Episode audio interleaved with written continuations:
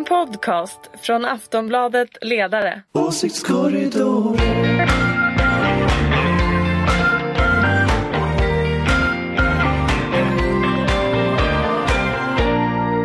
Hej och välkomna till Åsiktskorridoren. Eh, det är en ny vecka och vi ska som vanligt prata om svensk inrikespolitik. Och som vanligt har vi med oss Ulrika Schenström som är moderat och Anders Lindberg från Aftonbladets ledarredaktion. Men ingenting annat är som vanligt.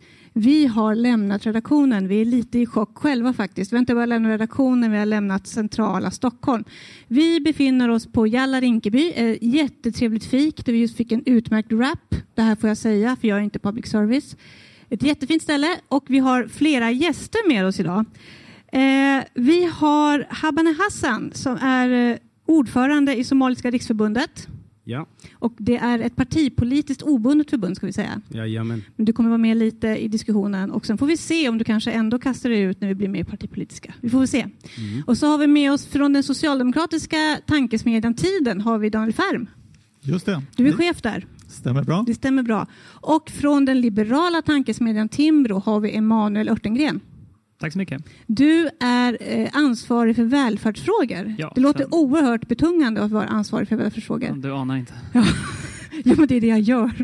Det är jättebra att du är här, för vi ska prata rätt mycket om välfärden, var vår plan. Eh, sen ska vi inte sticka under stol med att publiken vi har är inte jättestor, men vi har en publik. De sitter här. De kanske kommer synas på någon bild som Mimmi tar åt oss. Vi får se. Men nu börjar vi. Varmt välkomna allihop. Jag heter Anna Andersson kanske jag ska säga också. Jag jobbar också på Aftonbladet, som vanligt.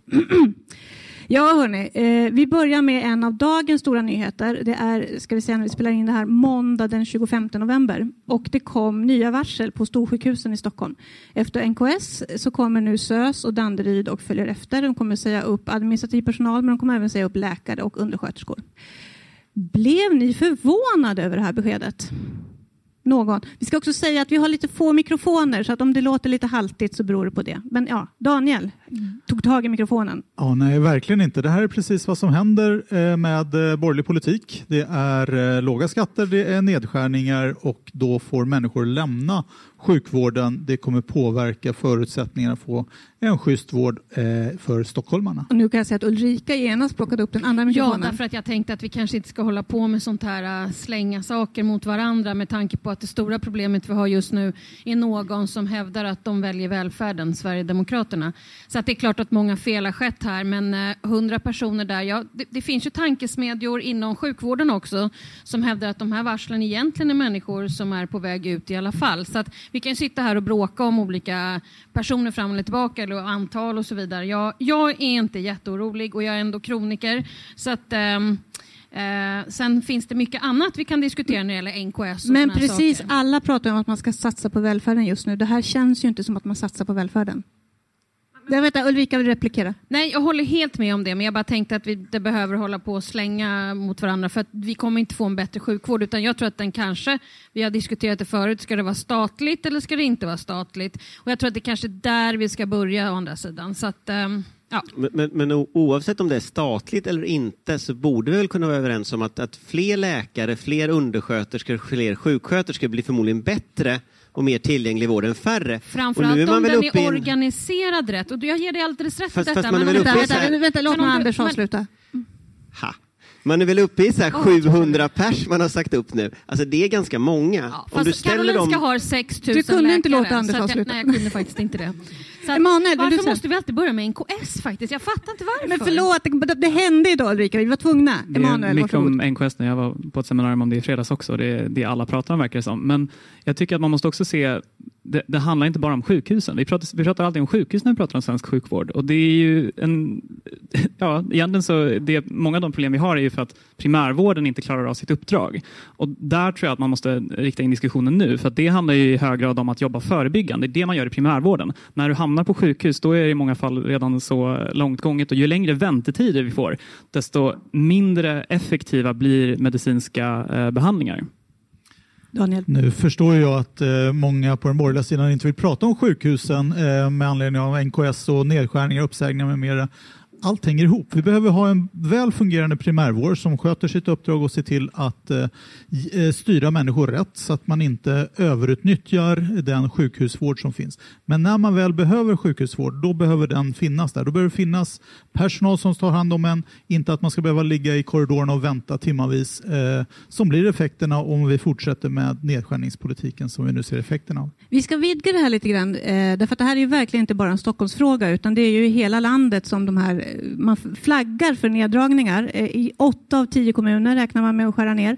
I Malmö, som är en av eh, en problemkommun, får vi väl ändå kalla det, eh, så kommer kanske en av tio vuxna ur skolan försvinna redan efter jul på grund av besparingar. Och samtidigt så så, nu tappade jag tråden. Ja, men man pratar väldigt mycket förebyggande, var det jag skulle säga. Att, eh, för, ett elegant vet jag inte om det är, men när vi pratar Malmö så kommer vi in på den frågan som ändå har dominerat nyheterna de senaste veckorna, nämligen kriminalitet och skjutningar. Och man brukar säga att skolan, det är där man ska förebygga. Har man inte då ett problem när man skär ner så här mycket? Är inte det här direkt motsatt till vad man säger att man ska göra? Och där tänkte jag höra om Habane ville säga någonting. Eh, jag vill bara säga också att när det gäller varslandet, jag tycker att det är, jag, jag lider verkligen med alla som förlorar jobbet. Jag tycker att det är en sån, vi som förbund som ändå jobbar mycket förebyggande försöker rusta människor till att komma ut på arbetsmarknaden. Ser nu att eh, utbildade inom sjukhusen varslas och det tycker vi är oroande och om det är också hela landet så känner vi att eh, det finns redan folk i utanförskap eh, och att människor får den här nyheten av att de inte har ett arbete att gå till tycker vi är tufft. Eh, sen när det gäller ungdomar, eh, det här är ju Järva. Välkomna till Rinkeby förresten. Tack så mycket. Tycker Tackar. det är jätteroligt att ni är här eh, och jag hoppas att ni åker ut till alla förorter för att jag tror att man behöver prata om den här frågan. Eh, ungdomar, skolan brister. Eh, jag tror att kontinuiteten i läraren, alltså att lärarna är där under längre period skapar en bra förutsättning för barn att lyckas. Jag tror att eh, vi måste minska den här möjligheten att barn, eh, när de inte lyckas i skolan, att alternativet att dras till fel miljöer. Att vi måste försöka minska det gapet. Och att förebyggande arbetet från kommunens sida är otroligt viktigt. Eh, jag, har, jag kan prata hela eh, timmen. Det får du inte. Nej, men då lämnar jag över lite så att mina Ja, det, Daniel, du tar vid. Jo, nej men, eh, det förebyggande hälsoarbetet är helt avgörande. Vi tog fram en eh, rapport i våras som hette just den viktigaste vården är den som aldrig behöver ges. Fokuserade precis på det förebyggande arbetet. Ska vi komma till rätta med ohälsotalen i samhället, som är viktigt både för den enskilda och för samhällsekonomin, då måste vi se till att färre hamnar i ohälsa. Psykisk ohälsa, fysisk ohälsa och då handlar det om att, att överbrygga framförallt de påverkningsbara eh, klyftorna som finns. Och de är ju ofta socioekonomiskt betingade. Så att eh, i hög utsträckning handlar det om att ge inte minst de låginkomstgrupper, eh, låginkomsttagargrupper som finns bättre förutsättningar att, eh, att leva hälsosamma liv. Eh, men det handlar också om att eh, komma till rätta med de här klassiska hälsoriskerna. ANDT som vi talar om, alkohol, narkotika, tobak och, och droger. Det behöver vi arbeta betydligt hårdare med. Nu satte vi förslag om att vi skulle ha ett eh, fullständigt endgame, en nollvision när det gäller rökning exempelvis i, i Men- Sverige. men och om- samtidigt så gick Luff omkring i Almedalen tillbaka utklädda till, till en film. jag vill ta mig tillbaka till kriminaliteten och vad man kan göra, för det var där jag tänkte med, eh, med, med skolan just. Men man kan, ju, man kan ju säga, jag- jag tycker man kan säga en intressant sak och det är att, att, att man, man har från både moderater och socialdemokrater, eh, mest från socialdemokrater, sagt att, att nu ska man satsa på fler poliser och sen ska man också satsa på förebyggande.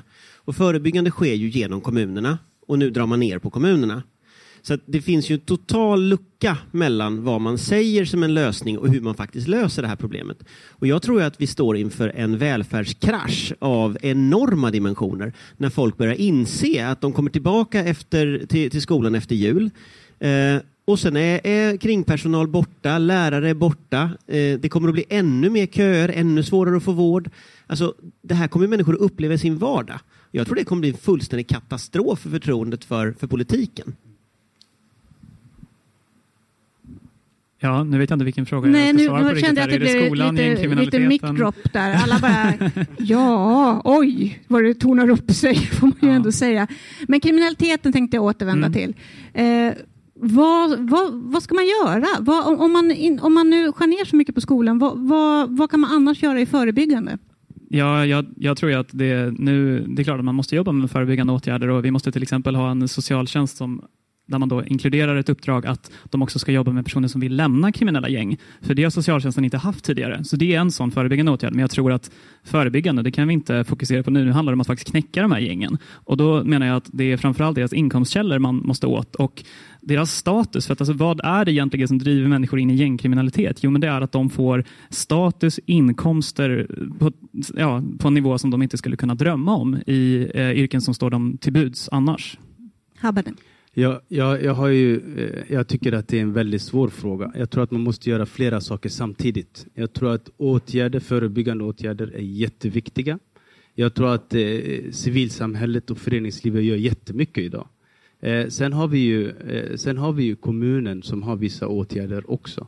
Men eh, jag håller med att man måste också, polisen måste vara med, eh, samverka med kommunen, eh, lärarna i skolan. För att dåligt skolresultat leder att de här barnen, det finns ett alternativ, eller det skapas ett alternativ att gå med i de här kriminella miljöerna. Så att jag tror att vuxna måste ta mer ansvar, försöka stänga det här gapet. Och, och sen de här ungdomarna som ändå hamnar i den här riskzonen, att man ska försöka också knäcka, som du säger, de här kriminella Om grupperingarna. du, om du fick önska liksom en åtgärd snabbt nu, Jag vill ha eldsjälar på, på, på gatorna. Jag vill ha socialsekreterare på gatorna. Jag vill ha lärare på gatorna. närvaro med Inte- andra ord. Ja, precis. Och inte så mycket polisiära åtgärder, för då blir det så hårt. Och miljön känner av att det också eh, ändras. Alltså, det finns ju en eh, kortsiktig och en lite långsiktig del av det här. Den långsiktiga handlar ju i hög utsträckning om att bryta segregationen. Vi måste mötas mycket mer i samhället, bryta upp det vi och dom-samhälle som har byggts upp under väldigt många år. Misslyckad bostadspolitik där, där eh, vi ser otroliga klyftor, socioekonomiska och andra klyftor i, i eh, de flesta städer i Sverige.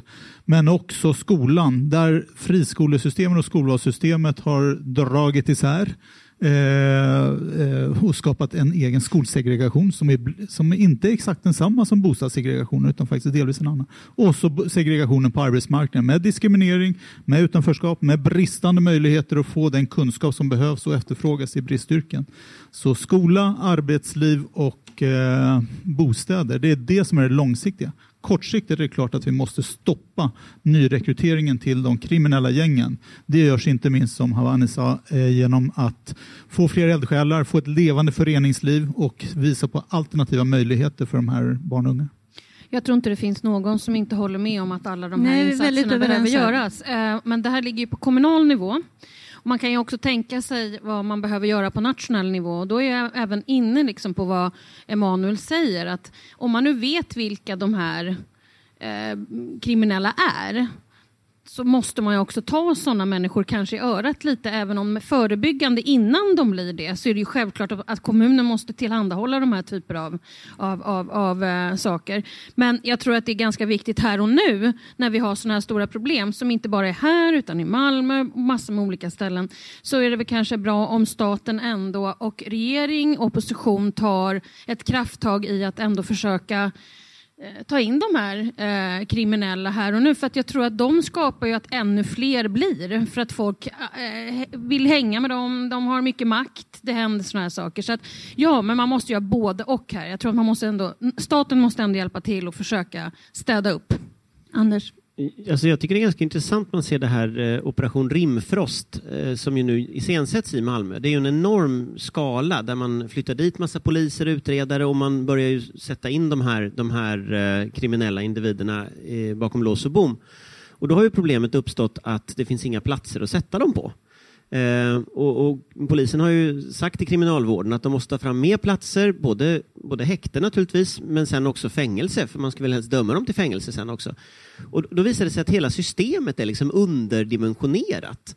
Eh, det finns liksom ingenting. Det finns inte poliser som griper ner till, det finns inga fängelser att sätta dem i. Och där kan ju jag tänka att, att det krävs liksom en helst över blockgränsen och helst långsiktigt en lösning där man liksom lyfter hela systemet. Ja, ni verkar ju ganska överens. Jag Nej. säga. Nej, nej, Daniel, Ja, du har- vill nu, replik på nu får jag vara den här lite jobbiga Yes, killen please. som eh, sprider dålig stämning.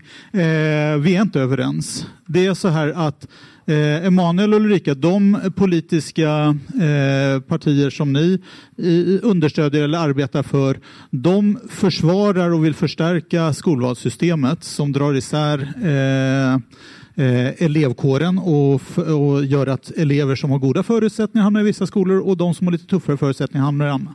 Eh, ni har en politik som också drar isär bostadsområden. I varje kommun så kan du se borgerliga politiker som säger nej till byggandet av fler hyresrätter och, eh, och framförallt de här mer välbärgade moderatstyrda kommunerna i Stockholmsområdet med flera. Där släpper man inte in fler hyresrätter utan där är det villa, villa eh, områdena som ska vara orörda. Eh, bostadsmarknaden, där är det ofta eh, borgerliga politiker som säger nej till de kompetensutvecklingsmöjligheter som skulle skapa möjligheter för just eh, invandrade svenskar att komma in på arbetsmarknaden och ta de jobb som växer fram. Så det finns tydliga skillnader och det ska vi inte sticka under stol med. Nej, det ska vi inte sticka under stol med. För jag, jag förstår inte hur, om det fria skolvalet skulle modifieras eller avskaffas. Du säger att det delvis beror på, Eh, på då boendesegregation. Det är ganska mycket som beror på boendesegregation. Det är två tredjedelar av de här segregatoriska effekterna från skolvalet som beror just på var människor bor. Och Jag menar att om du fråntar människor möjlighet människor som kanske bor i det här området som Benjamin Dosa som är ordförande för Moderata ungdomsförbundet som själv är uppvuxen i Husby och i Kista. Om man fråntar människor möjlighet att välja bort skolor i de här områdena, då kommer ju effekten av det blir att du fortfarande har människor som bor i innerstadsområden. De kommer fortfarande gå i bra skolor och de här skolorna kommer fortfarande vara precis som de har varit innan. Och det utöver den, den elevsegregation vi ser, så ser vi också en pedagogsegregation. Det är den jag menar att vi måste åt. Vi måste ha de allra bästa lärarna. Det måste finnas incitament för de bästa lärarna att vara ute i de här skolorna. För de barnen som växer upp i innerstan som jag, de klarar sig ändå. Och för att lägga till en grej om bostadspolitiken. Om det finns en aktör som faktiskt kan vända utvecklingen i de här områdena som vi på Timbro har sett när vi har till exempel har tagit fram material för boken Förorten av Peter Esaiasson, en professor i statsvetenskap som har varit ute eh, i, två Göteborgsförorter. Då är det faktiskt bostadsbolagen. För att det är de som har incitament att eh, se till så att det är snyggt och så att eh, de offentliga rummen tas tillbaka. Eh, jag, jag skulle vilja säga att jag, jag håller med eh, i båda delarna och jag lyssnar men jag tycker att det borde vara väldigt tydligt hur man ser på skolfrågan. Jag tror att eh, det är inte likadant överallt i Sverige, inte ens i Stockholm heller. Det är inte de bästa lärarna som söker sig till de här områdena heller. Och då tänker jag att jag vill gärna att alla lärare i hela Sverige ska ha en viss nivå av utbildning. Oavsett var du kommer så har du fortfarande kompetensen att lära ut de här barnen, även om de är svåra eller om de är lättare. Eh, men jag tänker att skolfrågan är otroligt viktig, för det ger liksom en väg in på bra liv eller dåligt liv. Och då menar jag att alla skolor, oavsett om det är här ute i Rinkeby eller om det är nere i Södermalm eller Danderyd, jag tycker att det måste finnas en viss nivå. Sen att man kommer hit och sen drar man vidare. Man jobbar med mycket svåra ungdomar.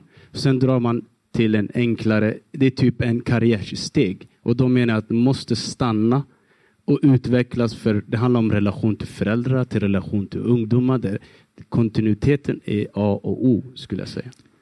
Jag vill bara säga att Sverige har ju ett av de mest extrema, extremt liberala och segregerande skolsystemen i världen. OECD säger att, eh, att lägga den graden av valfrihet i skolsystemet är som ett gift om man vill ha en mer jämlik eh, skola. Eh, skolforskare, Skolverket, fackförbund, eh, elevorganisationer, alla pekar ut skolvalssystemet i Sverige som en av de mest kraftfullt segregerande eh, krafterna tillsammans med bostadssegregation. Absolut. Det är två olika typer av segregation och skillnaden ligger i huruvida man accepterar att det finns olika skolor som är olika attraktiva eller olika bra eller om man kämpar för att alla skolor ska ha bra förutsättningar. Ingen ska behöva välja bort en skola för att den inte är tillräckligt bra.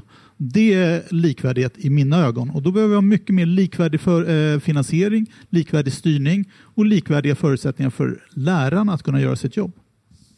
Och det är det här jag brukar tjata om i den här podden, nämligen det att det är inte alla som tycker att friskolereformen var bra och jag tillhör ju den kategorin som kan säga så här. Varför blev den inte alltid lika framgångsrik? Jo, det beror ju på att det inte finns någon reglering på de företag som har tagit hand om våra välfärdsföretag. Vi har banker, vi har finansiella system där vi har enormt mycket regler. Men man har inte helt enkelt haft tid, ork och fixa så att de företag som knoppade av på 80 och 90-talet. Så att jag tror att mycket ligger i både det du säger Daniel, men det, det beror också på att, att när man försökte med Reepalu-utredningen, den som en gång i tiden hette Eva Lindström-utredningen och, och, och, och sjösattes av Anders Borg, så är det klart att allting blev fokus på vinster i välfärd och alla andra punkter i den utredningen var ju oerhört viktiga för att få till stånd de här sakerna. Så vi sitter ju egentligen här därför att vi inte brett har kunnat komma överens om hur de reglerna ska se ut, ska jag villigt erkänna. Men, men jag tänker att det är en annan dimension i det här också och det är att politiken ligger liksom efter verkligheten. Eh, de här lärarna röstar med fötterna, eleverna röstar med fötterna, hela bostadsområden röstar med fötterna och flyttar någon annanstans. Men politiken har ju inte klarat av att liksom möta detta med någon form av gemensam politik överhuvudtaget. Och I mina mörka stunder så, så håller jag nästan med Liberalerna om att man kanske skulle förstatliga, mörkaste ja, men för, förstatliga hela, bund, hela skolan. Eh, nu tycker jag inte det, ska jag säga då, men, men det finns en poäng i att man har ett gemensamt system som styrs på samma sätt. Sen tror inte jag att förstatliga skolan blir en lösning på det. Men, men just det här att det inte finns ett gemensamt tänk. Om man tar Stockholm till exempel, Stockholmsregionen, eller Göteborg eller Malmö, så finns det ju skolor runt om i kranskommuner, det finns i de här kommunerna, där du ser en enorm liksom, flykt av eh, duktiga och, och välmotiverade elever från områden där de skulle behövt vara kvar. Eh, och det är klart att, att det där är ju ett, på riktigt ett jätteproblem. Och samtidigt vill föräldrarna ha en valfrihet, så det blir svårt att lösa. Men jag tror ju att någon form av mer styrt skolval eller strukturerat skolval hade löst väldigt mycket av det här. Eh, vi, vi, har inte kommit någon vart i mitt manus, vi har redan hållit på säkert en halvtimme. Men, men eh, det jag skulle säga är, om vi återvänder till liksom där det vi började med de stora neddragningarna. Vad, hur, vad ska politiken göra? Är det så enkelt som att det bara ska skjutas till statliga medel? Eller vad ska man göra med kommunernas kris som de står inför nu, inför 2020 års budget? Som jag har micken så kan jag svara att jag tror faktiskt att det handlar om pengar. Jag tror att om man ska stoppa de här nedskärningarna som börjar nu ske överallt i hela landet så behövs det massiva stora statsbidrag för att liksom rädda vad som räddas kan. Och jag tror konsekvenserna om man inte gör det blir jättestora. Eh, sen finns det säkert andra lösningar också, men, men utan pengar så kommer inte detta att funka. Nej, men med, och, och, medel kan man komma långt med, men om inte organisationen i kommunerna fungerar, då tror jag man kanske måste tillsätta en new sheriff is in town, om ni förstår vad jag menar.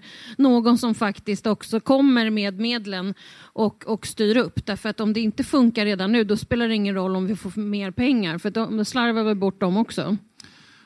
Problemet är ju att eh, borgerliga där de har fått öva fritt, vilket de har gjort exempelvis i den här eh, regionen, Stockholmsregionen, har ju visat sig vara urdåliga på att just effektivisera.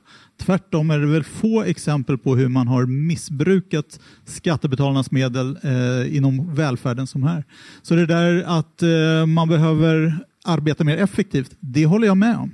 Vi behöver bli mycket mer effektiva i eh, hur vi använder eh, resurserna för välfärden, hur vi använder digitala hjälpmedel och hur vi jobbar smartare arbetsorganisationsmässigt med mera.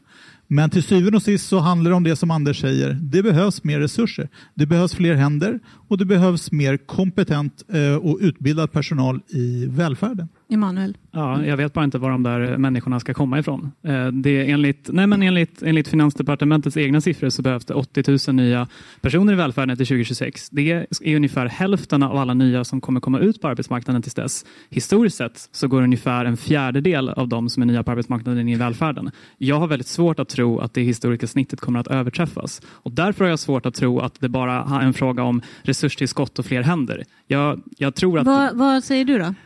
Ja, nej, men jag tror som du säger att det behövs nya arbetssätt och sen är frågan hur och där har jag inga bra svar och det är det, det, är det som är så tråkigt att alla pratar om effektivisering. Jag ja men exakt, det har jag ska- verkligen ja, blivit en, en eh, visa nu. Exakt, och då är frågan, jag, jag ska på ett seminarium på Svenskt Näringsliv på, nu i veckan så jag hoppas att de kanske ge, kan ge några svar. För jag tycker att problemet är att när vi Det pratar om vi effektiviseringar så betyder det nästan, ja men det betyder ju ofta att ja, men man ska ha in digitala hjälpmedel, men om det inte funkar då? Det har vi ju sett i Vi har skolan. alla varit med inte... om havererade IT-system. Ja, nej men precis. Och det var ju en av de saker som gick fel på Nya Karolinska. Man hade inte anpassat IT-strukturen efter den här nya organisationen med eh, de här avdelningarna, det man kallar för patientflödena. Så att ja, jag, jag är ganska skeptisk. Jag tror att absolut det behövs fler tillskott och det behövs mindre riktade statsbidrag därför att de kommer ofta i en liten ström. Man slänger in någonting som man kallar för kömiljard eller professionsmiljard. Sen efter några år när organisationen har skalat upp för att då anpassa sig till den här nivån av bidrag som man får, då försvinner de. Och sen så blir det då nedskärningar nästan automatiskt. Men det är ju på grund av att staten är så väldigt, styr så väldigt klåfingrigt och klumpigt. Daniel har inte släppt mikrofonen. Nej, nej men det, det är helt korrekt som du säger Manuel. Det är ju den stora utmaningen är hur vi ska få fler att eh, Eh, komma in i välfärdsyrkena för det saknas så pass många eh, händer inom eh, sjukvården, inom äldreomsorgen, inom skolan. Eh, rätt väg kan i alla fall aldrig vara att se till att det inte finns tillräckligt med resurser genom stora skattesänkningar. Rätt väg kan inte vara att ta bort de utbildningsmöjligheter som behövs för alla de som trots allt fortfarande står utanför arbetsmarknaden att komma in i de här yrkena. Rätt väg kan inte vara att privatisera eh, eh, välfärden utan tvärtom att hitta en bra, effektiv, väl fungerande välfärd som bygger på tillit till professionerna, till lärarna, till läkarna, till sjuksyrrorna, till eh, hemtjänstpersonalen. Lita på dem, ge dem eh, förtroende och bra förutsättningar att göra ett bra jobb. Då kommer vi kunna se steg för steg en bättre välfärd. Det ser ut som Emanuel Ja. har en replik här. Ja, jag Sen ska vi gå vidare. Ja, absolut. Jag menar bara att jag tycker inte ens att det är önskvärt att det här historiska snittet överträffas med särskilt mycket. För att det är inte välfärdsyrkena som leder till att vi får nödvändigtvis liksom gör pajen större i framtiden så att vi har mer ekonomiska resurser att fördela till välfärden. Det är det privata näringslivet som, som skapar mer välstånd och mer välfärd i förlängningen. Eh, och man kan inte svälta det privata näringslivet på kompetens bara för att vi har den här bristen, utan då måste man hitta andra sätt att jobba. Näringslivet ökar sin produktivitet. Jag tror att det, jag vet att det är svårare i välfärden, men jag tror inte att det är omöjligt. Och dessutom så har borgerliga och socialdemokratiska regeringar tillsatt långtidsutredningar som båda har visat att skattehöjningar kommer inte funka särskilt länge för att långsiktigt finansiera välfärden. Vi kommer väldigt snart att hamna i ett läge där det finns inte tillräckligt många människor som är sysselsatta för att alla, allt ska lösas genom skattehöjningar. Det kommer snart att få negativa effekter på tillväxt och sysselsättning och sen, eh, sen står vi där och har fortfarande inte en välfärd som fungerar. Habene. Ja, jag tänker mera, jag, jag, jag hör återigen, jag hör hur det låter. Jag tycker det är jätteintressant att få sitta och lyssna på två olika tankegångar. Eh, och samtidigt så sitter vi ändå i, i Rinkeby. Här finns det väldigt många arbetskraft som behöver utbildas och tränas för att rustas för framtiden. Eh, 120 språk, eller om det inte är mer, och då menar jag ambassadörer för Sverige i framtiden. Så att jag tycker det är väldigt intressant att, att höra hur, hur politiker diskuterar, men i diskussionen så är jag ändå av naturen att med ett politiskt beslut kan förändra många människors liv. Och då menar jag att det finns möjlighet att också träna i, om, i de här förorterna så att folk har ett arbete att gå till, speciellt inom välfärdsarbeten. Nu har vi ju inga företrädare för kommunpolitikerna här så det är ju lite svårt att veta hur deras tankegångar är. Vi är ju ändå lite så här, det är tankesmedja, jag företräder ingenting annat än att jag bara är moderat och har, vi har en ledarsida här så det, är- det, vi, vi har ingen som... Vi har inga, vi ska vara helt vi ska ändå, vi, ska ändå, vi ska ändå komma ihåg det att vi, vi vet inte hur tankegångarna går i varken majoriteten eller i oppositionen. Nej, men vi ska gå vidare nu tror jag. Det finns ju mycket, vi kommer få återkomma så mycket till det här. Det, sagt, det, det händer mycket nästa år. Eh, men vi ska prata lite partipolitik nu faktiskt. Därför att Region Stockholm styrs förvisso av Moderaterna. Men vi har ju för all del sossar i regeringen med, tillsammans med Miljöpartiet. Eh, Socialdemokraterna straffas otroligt hårt i opinionen just nu. Det är jämnt skägg mellan dem och Sverigedemokraterna som Sveriges största parti. De ligger någonstans 22-24 procent ungefär. Hur mår Socialdemokraterna just nu, Anders? Ska jag svara på det? Ja. Jag, jag, jag tror att Socialdemokraterna mår eh, väldigt dåligt och jag tror att det finns jag har nog aldrig sett en så tydlig bunkermentalitet kring liksom de som är strategier och, och, och liksom metoder som man ser. Eh, och, och jag, det, det vill inte säga lite alltså. Göran Persson hade också sin bunker och, och det gick inte alltid särskilt bra där runt 2006. Så, att, så, att, så att det, det är ett väldigt extremt läge. Och jag tycker det är så oerhört talande att man tar en, en mellanvalsstrategi som man kommunicerar ut förra veckan som att vi... Nu gömmer Ulrika Nu ansiktet gömmer i Ulrika händerna. hand, ansiktet i händerna. Men, men till den. hela mellanvalsstrategin bygger på att man är inte tydlig med sin politik. Man, man ska kommunicera tydligare. När jag tror att alla i hela Sverige inser att det är januariavtalet som är problemet, att det är liksom riktig politik, vanliga människors vardag, riktiga reformer som är problemet. Och så sitter man och kommer med liksom, hej hopp, vi ska ha nya ballonger och nya flygblad.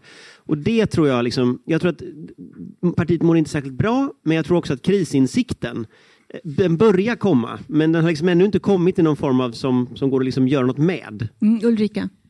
Ja, jag har ju varnat för det här i fem år i den här podden och nu börjar vi se effekterna av att man inte levererar reformer och ni behöver inte oroa er, det gjorde inte regeringen Reinfeldt 2 heller. Eh, men det gjorde heller inte Socialdemokraterna och här ser ni effekterna av att man inte bryr sig om innehållet. När en partisekreterare säger att vi har kommunicerat fel och måste komma igenom med kommunikation, då har man alltså ingen plan överhuvudtaget. Så att det, det här är ju problemet att regeringen Reinfeldt levererade inte, då höll Socialdemokraterna på med Salin och Juholt och hade väldiga problem och levererade inte heller någonting.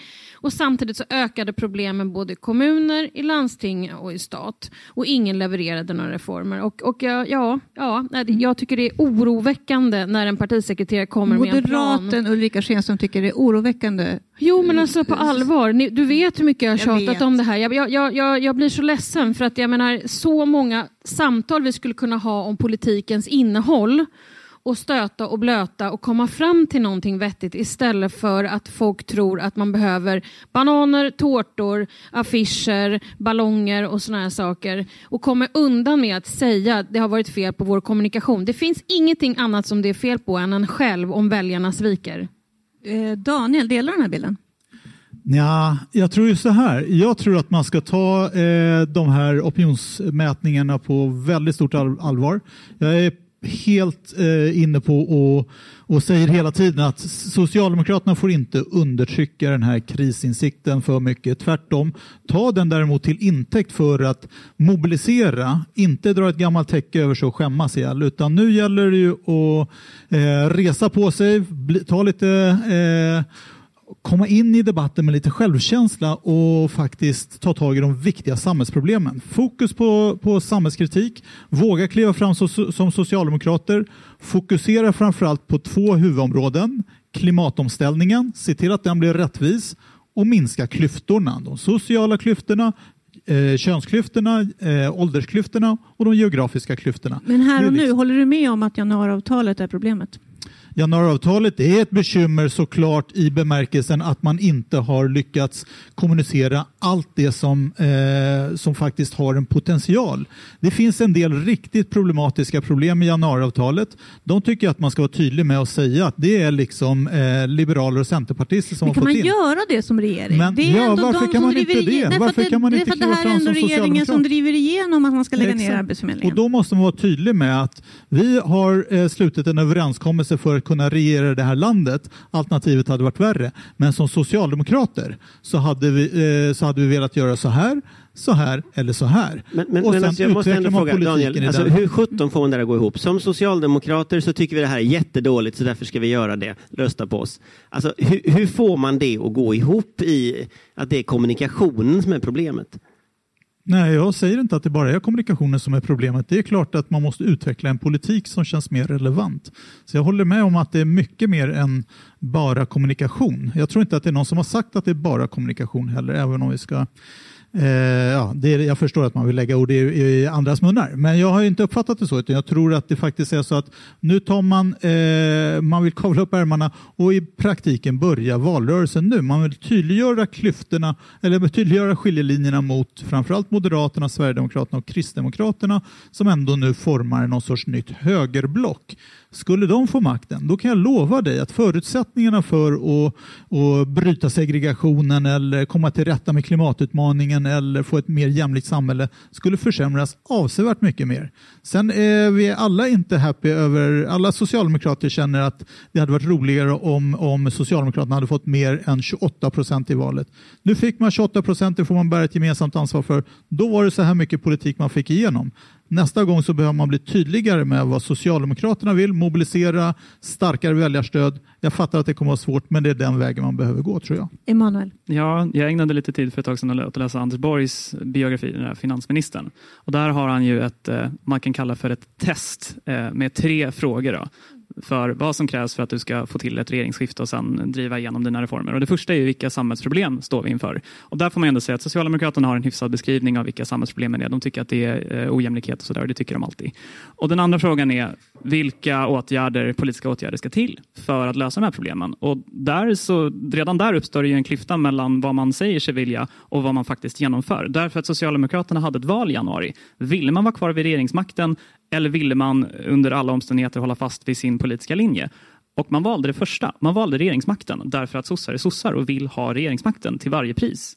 Och sen den tredje frågan är då med vilka ska du driva igenom de här reformerna? Och det är det som gör den här eh, januarikonstellationen så apart. Det finns ju ingen gemensam riktning på samma sätt som det fanns för alliansprojektet.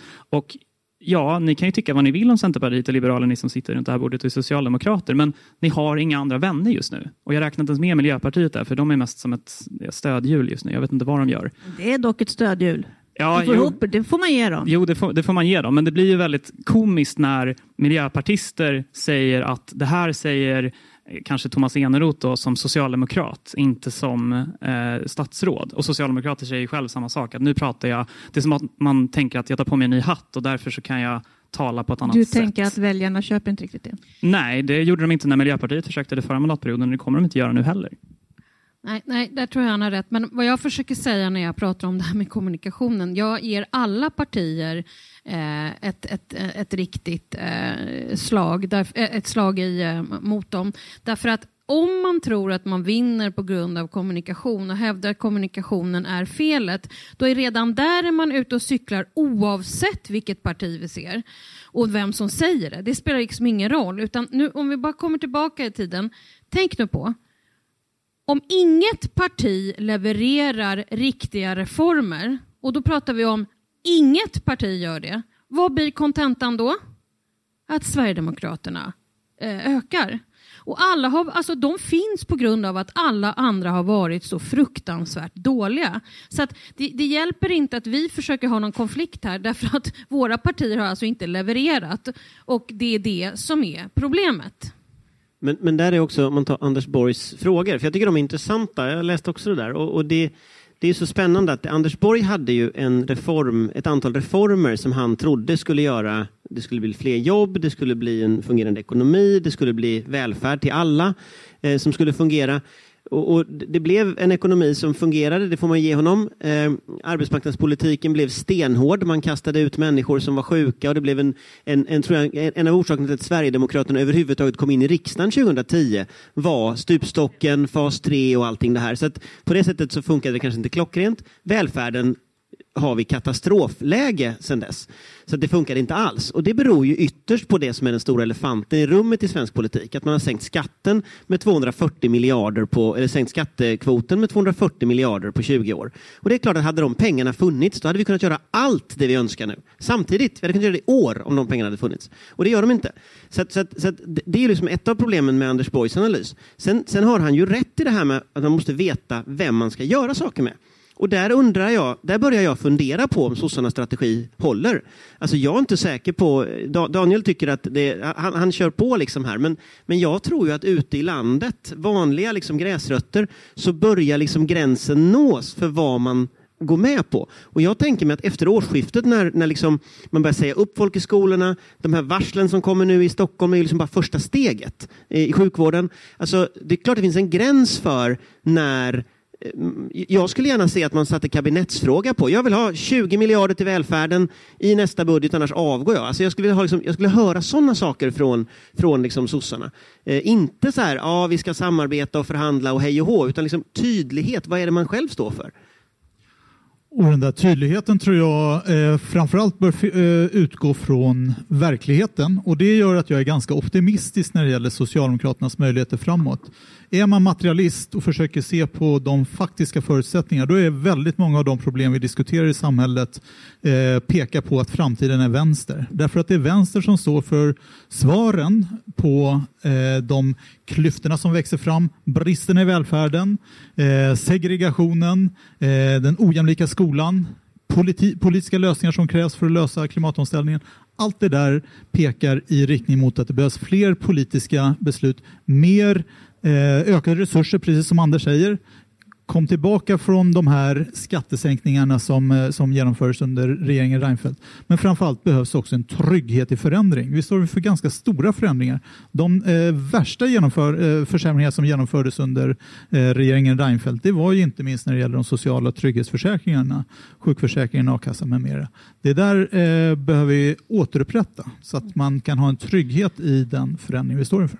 Ja, men så här, arbetarrörelsen är alltså i kris. Eh, LO har fler snart medlemmar i, eh, eller folk som sympatiserar med Sverigedemokraterna än med Socialdemokraterna.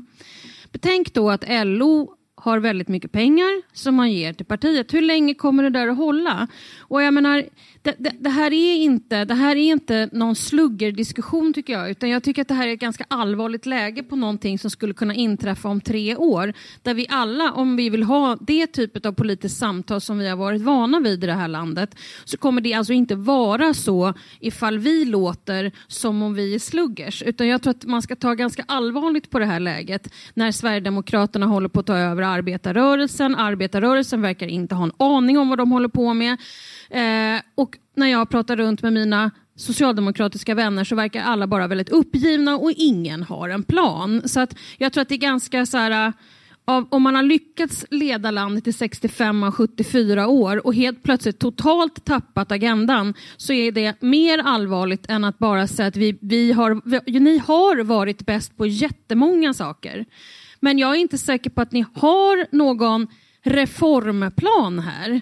Det går enkelt att säga att eh, Moderaterna har sänkt skatterna. Det spelar alltså ingen roll om man inte förhåller sig först och främst till sig själv och vad det är man själv vill leverera för lösningar.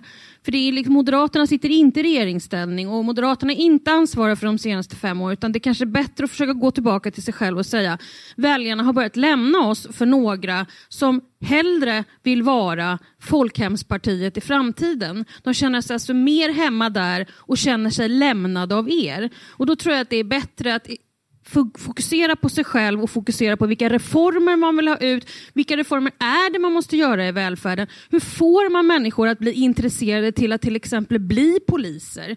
Hur, hur får man människor att vilja bli undersköterskor, sjuksköterskor, lärare? Eh, allt möjligt. Va? Folk, folk är inte jätte, ungdomar idag är inte jätteintresserade. Dessutom kommer att ha kvalificerade jobb i framtiden som kommer att innehas av kvinnor och inte av män. Vad gör det åt föräldraförsäkring, skattesystem, eh, inkomstskatter, eh, all, kapitalskatter, allt möjligt. Nu det vi måste Daniel. vi någonstans fokusera på.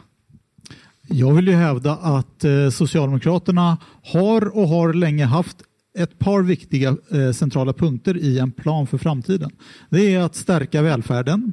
Det är att skapa fler schyssta jobb med schyssta villkor på arbetsmarknaden. Det är att ha en stabil ekonomisk politik som gör att inte eh, löntagare drabbas nästa gång vi hamnar i en kris eller att man bara skjuter eh, krisen till nästa generation. Och det är att kunna lösa klimatutmaningen på ett mer rättvist och jämlikt sätt.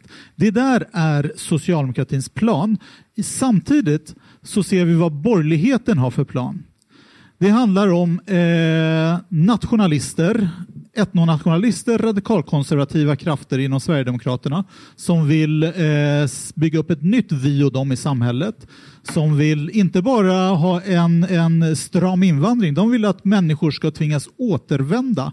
Vem är det härnäst som ska behöva återvända från det här landet? Är det din granne eller någon men, annans men, granne? Men Daniel, så här det du började med där, är, hur ska du uppnå det? En bättre brottsbekämpning? Hur ska du uppnå en bättre välfärd? Genom att satsa ökade resurser och en bättre styrning. Ja, och hur ska du leverera en bättre styrning? Genom vilka reformer ska du in, ta fram ja, för att få polis, den bättre? När det gäller polisen så har de just genomgått en enorm förändring som har varit väldigt eh, skakig. Mm. Nu är den, börjar den falla på plats. Man utbildar betydligt fler poliser idag än vad man gjorde under regeringen Reinfeldt. Man ser till till att ge eh, polis och men, åklagarmyndigheter bättre förutsättningar. Det spelar ju ingen roll vad Reinfeldt gjorde eller någonting. Vi nej, måste nej, titta framåt. Ja, och det gör vi. Jag berättar ju vad och så gör inte in mig i Sverigedemokraterna då så vänlig och kolla inte borgerlighet för höger och allt möjligt sånt där. Utan om vi bara börjar om från början här nu.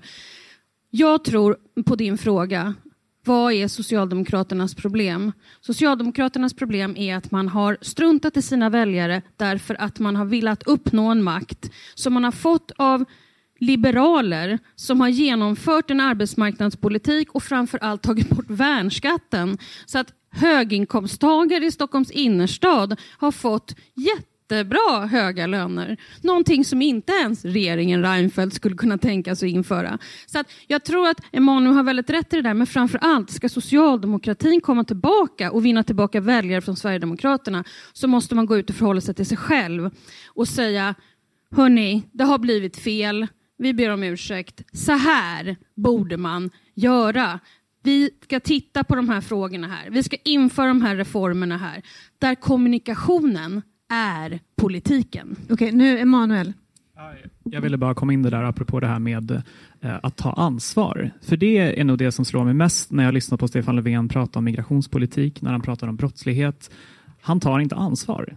Han, säger, han skyller alltid ifrån sig på den ohållbara migrationspolitiken som regeringen Reinfeldt förde och frånser helt från att det var ju den politik som Socialdemokraterna också förde, som Socialdemokraterna också stod bakom. Han skyller alltså på Bildt-regeringen för att det har liksom växt fram... Ja, han går väldigt långt tillbaka i historien. Och jag tror att väljare skulle ha respekt för en person som kan se dem i ögonen och säga det Ulrika just sa ungefär, att på de här punkterna gjorde vi fel. Omständigheterna har förändrats, därför förändrar vi vår politik utifrån det. Det har han inte gjort och jag tycker faktiskt att det är respektlöst. Anders, kommer vi få höra Stefan Löfven säga det?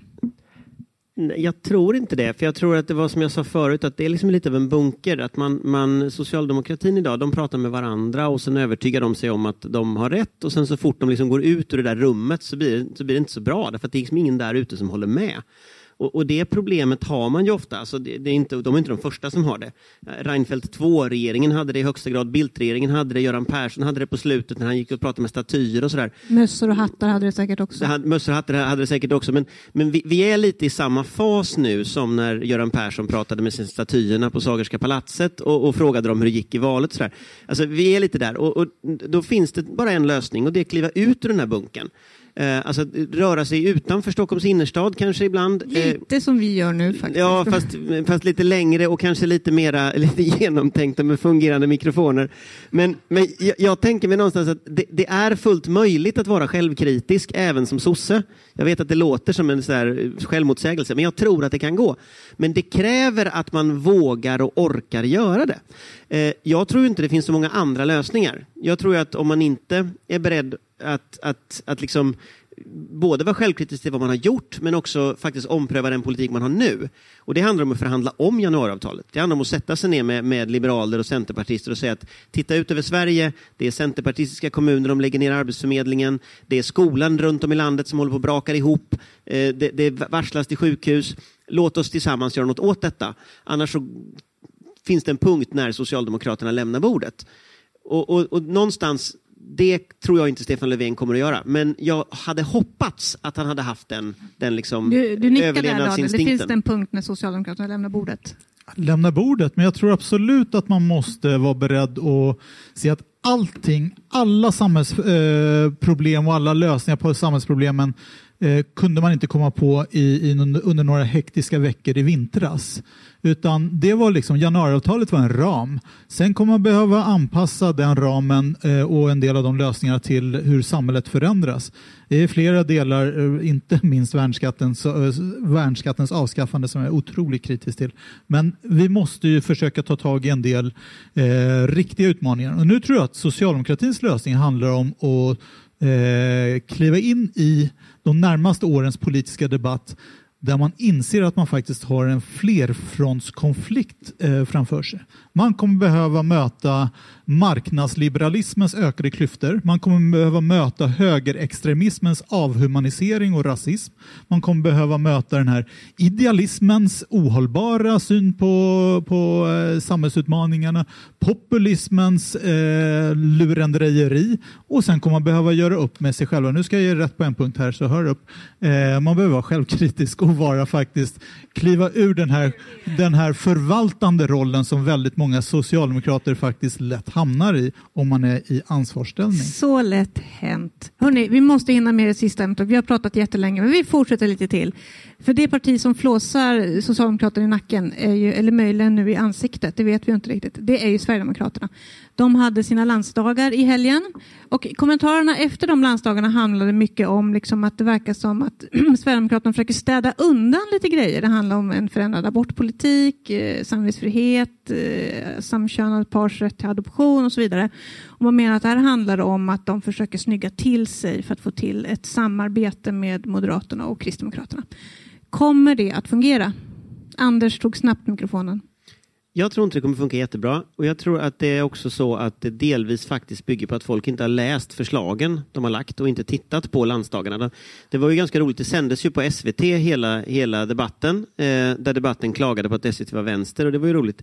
Men, men, men det är också så att, att tittar man i sak på vad man gör så handlar det om att man, man skruvar lite på de här underlivsfrågorna som liksom vem som får adoptera barn och, och, och vem som, som och, och liksom aborträtt och sådana saker.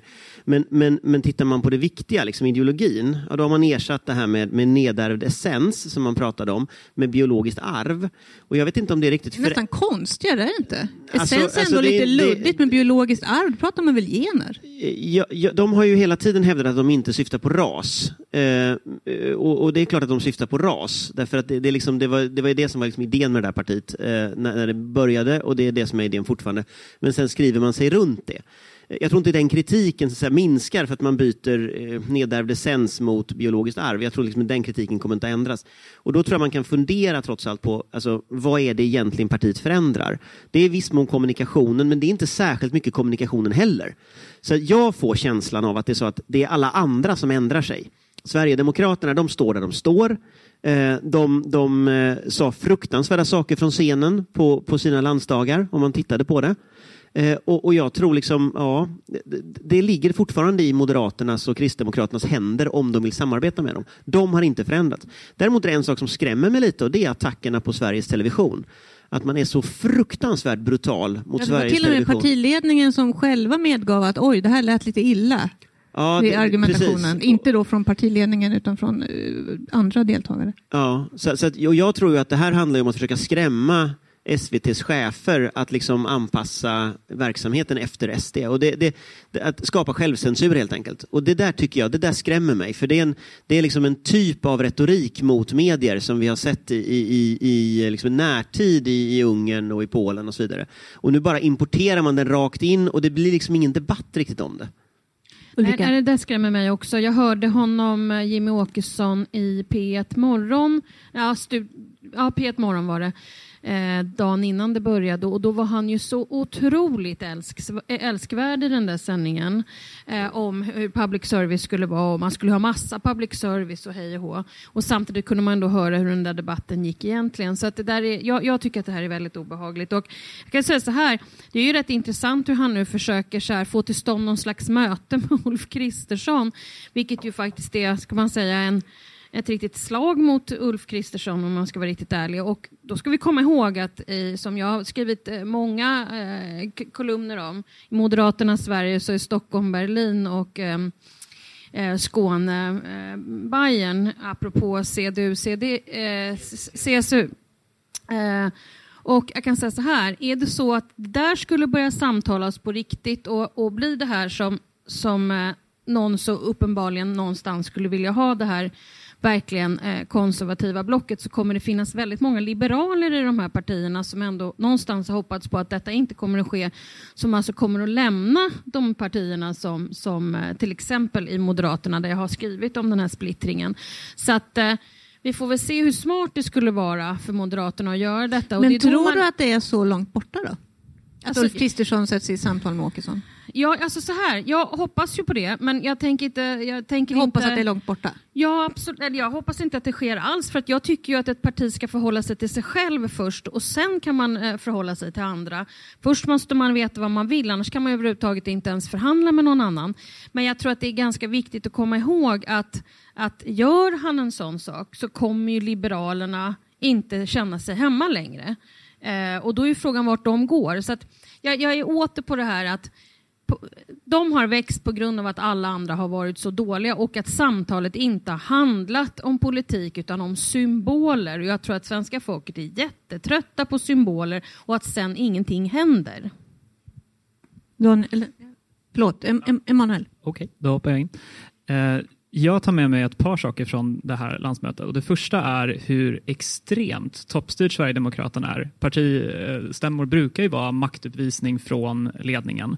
Men i det här fallet så är det ju nästan komiskt när man ska debattera alltså partiets styrande dokument och genomföra ganska genomgripande förändringar som den här synen på, på homoadoption och synen på, eh, på abort till exempel. Eh, för Sverigedemokraterna är ju det stora förändringar. Då är det sju personer som är uppe i talarstolen och debatterar. Sex stycken av dem debatterar för de här förändringarna. En säger att ja, han är inte för förändringarna men han kommer ändå rösta för dem. Och det är ett, och, och, och, och därefter så säger ju Mattias Karlsson att det är då en förkrossande enighet. Och då tänkte jag på en film som jag såg förra året som heter The Death of Stalin. Eh, där Sovjetunionens politbyrå sitter i ett möte och så tittar alla på varandra när de ska rösta om en fråga och så höjer alla långsamt händerna samtidigt och sen säger man vad bra, beslutet var enhälligt. Det är lite så det känns. Det är en parodi på intern demokrati på Sverigedemokraternas landsmöte.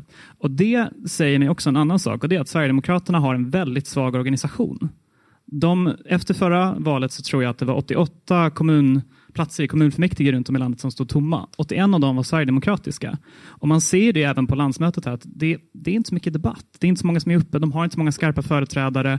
Och jag tror heller inte att de som sitter i Sverigedemokraternas topp är, de är inga de är smarta, absolut, men de är inga genier. Det som har fått Sverigedemokraterna att växa, det är det som Ulrika har varit inne på hela tiden.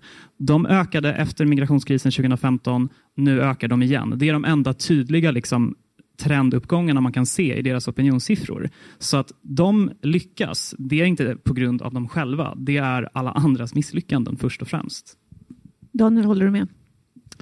Eh, ja, de har vuxit med anledning av migrationskrisen. Eh, de har också vuxit eh, för att de har spelat ut sin offerroll ganska skickligt. Eh, etablissemangskritiken har tagit eh, och det tror jag att de har vuxit väldigt mycket på. Så att jag tror och hoppas ju att vi kan komma tillbaka till en bra höger-vänster-debatt i svensk politik. Men då måste vi först eh, få ordning och reda på en migrationspolitik. Vi måste få ordning och reda på hur vi ska komma till rätta med segregationen och vi måste komma till rätta med eh, den egna agendan, det vill säga sätta fokus på just de här klyftorna och klimatet jag talar om. För Sverigedemokraterna som parti har ju inte, inte framtiden för sig. Det är ett konservativt parti i ett av de mest progressiva länderna i, i eh, världen. Så att, eh, jag tror inte att eh, väljarkåren långsiktigt kommer köpa eh, den högerpolitik som de står för i välfärden, i arbetsmarknaden och, och i den ekonomiska politiken. Men det är en men anpassning det är ju ändå väldigt många som uppenbarligen gillar det de säger just nu. Ja, men jag tror att det handlar mycket om det här. Å ena sidan så tycker man att eh, det, uppenbarligen har man vuxit på migrationsfrågan och uppenbarligen har man vuxit på eh, etablissemangskritiken. Det är liksom eh, de två viktigaste aspekterna tror jag. Och, och ja, där har självklart inte de andra partierna varit tillräckligt bra. Man måste vara mycket tydligare med att komma med hållbara lösningar som är realistiska och verklighetsförankrade och som det finns en stabil ekonomisk och politisk grund för. Anders? Jag tror att grunden är att, att vi analyserar Sverigedemokraterna och har gjort under mycket lång tid fel. Alltså människor röstar på dem därför att de gillar deras politik. Och, och, och det, det, det är tyvärr så. Eh, det är därför de röstar på andra partier när de gillar deras politik. Så lösningen är ju att själv ha bra politik som människor vill rösta på. Och för vänsterns del så handlar det ju om välfärdspolitik eh, som människor efterfrågar. Eh, skulle jag säga i första hand. Det är därför man är vänster, för att man vill ha jämlikhet och, och, och välfärdspolitik. Jag tror ju att det som Daniel säger när man ska, det han, det han så eufemistiskt säger om att reda upp migrationen här. Det tror jag handlar om, jag tror det är fel väg för sossarna att välja. Jag tror att rätt väg för dem, det är att prata om de frågor som de gör dem starka. Och, och det handlar om liksom att titta in i sig själv, fråga vad bottnar jag? Var är min ryggrad? Vad, vad var det som gjorde att jag blev sosse en gång i tiden? Och för de flesta människor så handlar det just om välfärd, om jämlikhet, om trygghet på arbetsmarknaden, om sådana frågor. Jag tror Moderaterna ska göra samma sak. Titta in i sig själv, inte titta på SD. Och när man då tittar på sig själv och utvecklar sin egen politik, inte sin kommunikation utan sin politik på riktigt, då tror jag människor kommer tillbaka till de, de partier de en gång stödde.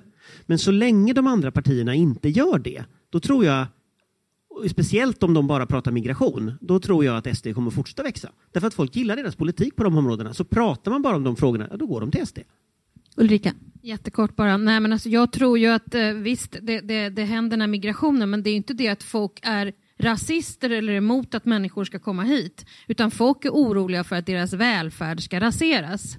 Det är ju det här som är problemet, det handlar om välfärden. Och när, när Sverigedemokraterna kom med sitt valmanifest inför 14 så var det typ två veckor före, före valet och så kom de med den här Vi väljer välfärden som fick folk att bli jätteoroliga för att man inte trodde att de andra hade en väl fungerande politik där man hade råd att ta in folk och hjälpa människor utan att man själv skulle råka illa ut. Så det, det är där problemet ligger och jag tror alltid att ett parti mest och bäst bara förhåller sig till sig själv. Det blir väldigt mycket enklare då än att förhålla sig till någon annan hela tiden. Alltså, hela det politiska etablissemanget har ju varit helt förblindad av Sverigedemokraterna istället för att sitta lugnt i båten och fundera på nästa steg i sin egen reformutvecklingspolitik. Ja, men jag, jag, håller, jag håller helt med om det och jag tror också att det blir bara nu har vi kört den här dansen i, i tio år. Jag funderade första gången på att engagera mig politiskt när jag var 16 och det var 2010 när Sverigedemokraterna kom in i riksdagen.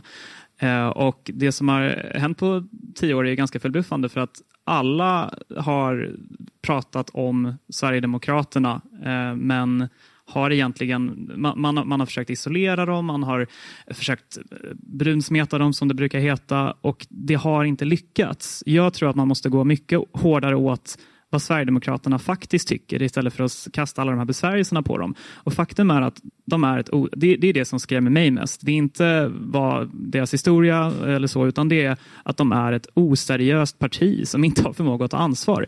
De är alltså ett parti som inte ens förra året fick sin egen budgetmotion att gå ihop. De får inte ens plus och minus att gå ihop. Och deras lösningar på till exempel den här utmaningen då som vi har ändå med att integrera många nyanlända, det är att man vill kapa etableringsersättningen till nyanlända. Vad händer med de här människorna om inte staten betalar för dem? Jo, då får de försörjningsstöd av kommunen istället och så spär vi bara på den här kommunkrisen som vi ägnat en stor del av den här podden att prata åt. Det här är ett parti som inte först och främst är rasistiskt eller främlingsfientligt längre. Eh, det är en del av deras historia och det är en del av deras DNA. Men de är, de är amatörer. Och det tycker jag att vi måste poängtera ännu mer. Daniel? Ja, nej, men det stämmer ju delvis som har sagts. Det är ett parti som brinner för en enda fråga eh, och allt annat blir sekundärt och det kan de vara väldiga vindflöjar kring. Men jag skulle vilja säga att när det gäller Socialdemokraterna och de andra partierna så tror jag att de gör väldigt klokt i att fundera över precis som har sagts, men jag tror att vi menar lite olika saker. Eh, jag tror att man ska forma sin politik utan att ängsligt snegla på hur ens egna ställningstaganden påverkar eller inte påverkar Sverigedemokraterna eller andra, utan gör en egen analys av vad är bästa lösningen på det här problemet. Jag tror när det gäller migrationsfrågan så tror jag inte att särskilt många vill ha stängda gränser. Jag tror inte att det finns särskilt stor del av väljarkåren som är, eh, är eh, rent främlingsfientlig. Det finns en del, ja absolut. De flesta vill uh, ha uh, ordning och reda, se till att de invandrade svenskar som har kommit hit uh, de senaste åren som nu finns i arbetslöshet kommer in i jobb i första hand innan vi öser på med massa arbetskraftsinvandring till lågkvalificerade arbeten. utan ha ordning och reda, ha koll på läget. Det är A och O för att sen kunna fokusera på de eh, ökade klyftorna och klimatomställningen. Hörni, vi har pratat på i över en timme nu. Vi hade kunnat fortsätta. Havanne, vill du säga någonting? Eh, jag tycker återigen jätteintressant att få lyssna på er eh, och de politiska skiljelinjerna. Jag vill ändå lägga några ord och säga att jag tror att framtiden hör till det parti som på något sätt definiera sin politik rätt, eh, som adresserar de eh, behov som man ser ute i samhällen runt om i Sverige, som eh, ökad otryggheten, unga som dras till kriminaliteten, skolfrågan. Jag tror att det är väldigt viktigt också att tänka på ryggraden, civilsamhället, föreningslivet. Jag tror att många glömmer bort det. Etniska bidraget diskuteras. Det är sådana här som gör att när ett partiledare eller en partiledning pratar så är det här frågorna de som verkligen eh, man tar till sig för att man bor, man vill se att vem har bästa lösningarna på de problem. Utmärkt avslutning. Tack så hemskt mycket Habane Hassan, Daniel Färm, Emanuel Örtengren, Anders Lindberg och Ulrika Schenström. Eh, nästa vecka hörs vi igen. Då är vi nog i studion som vanligt tror jag. Men eh, tack för den här gången.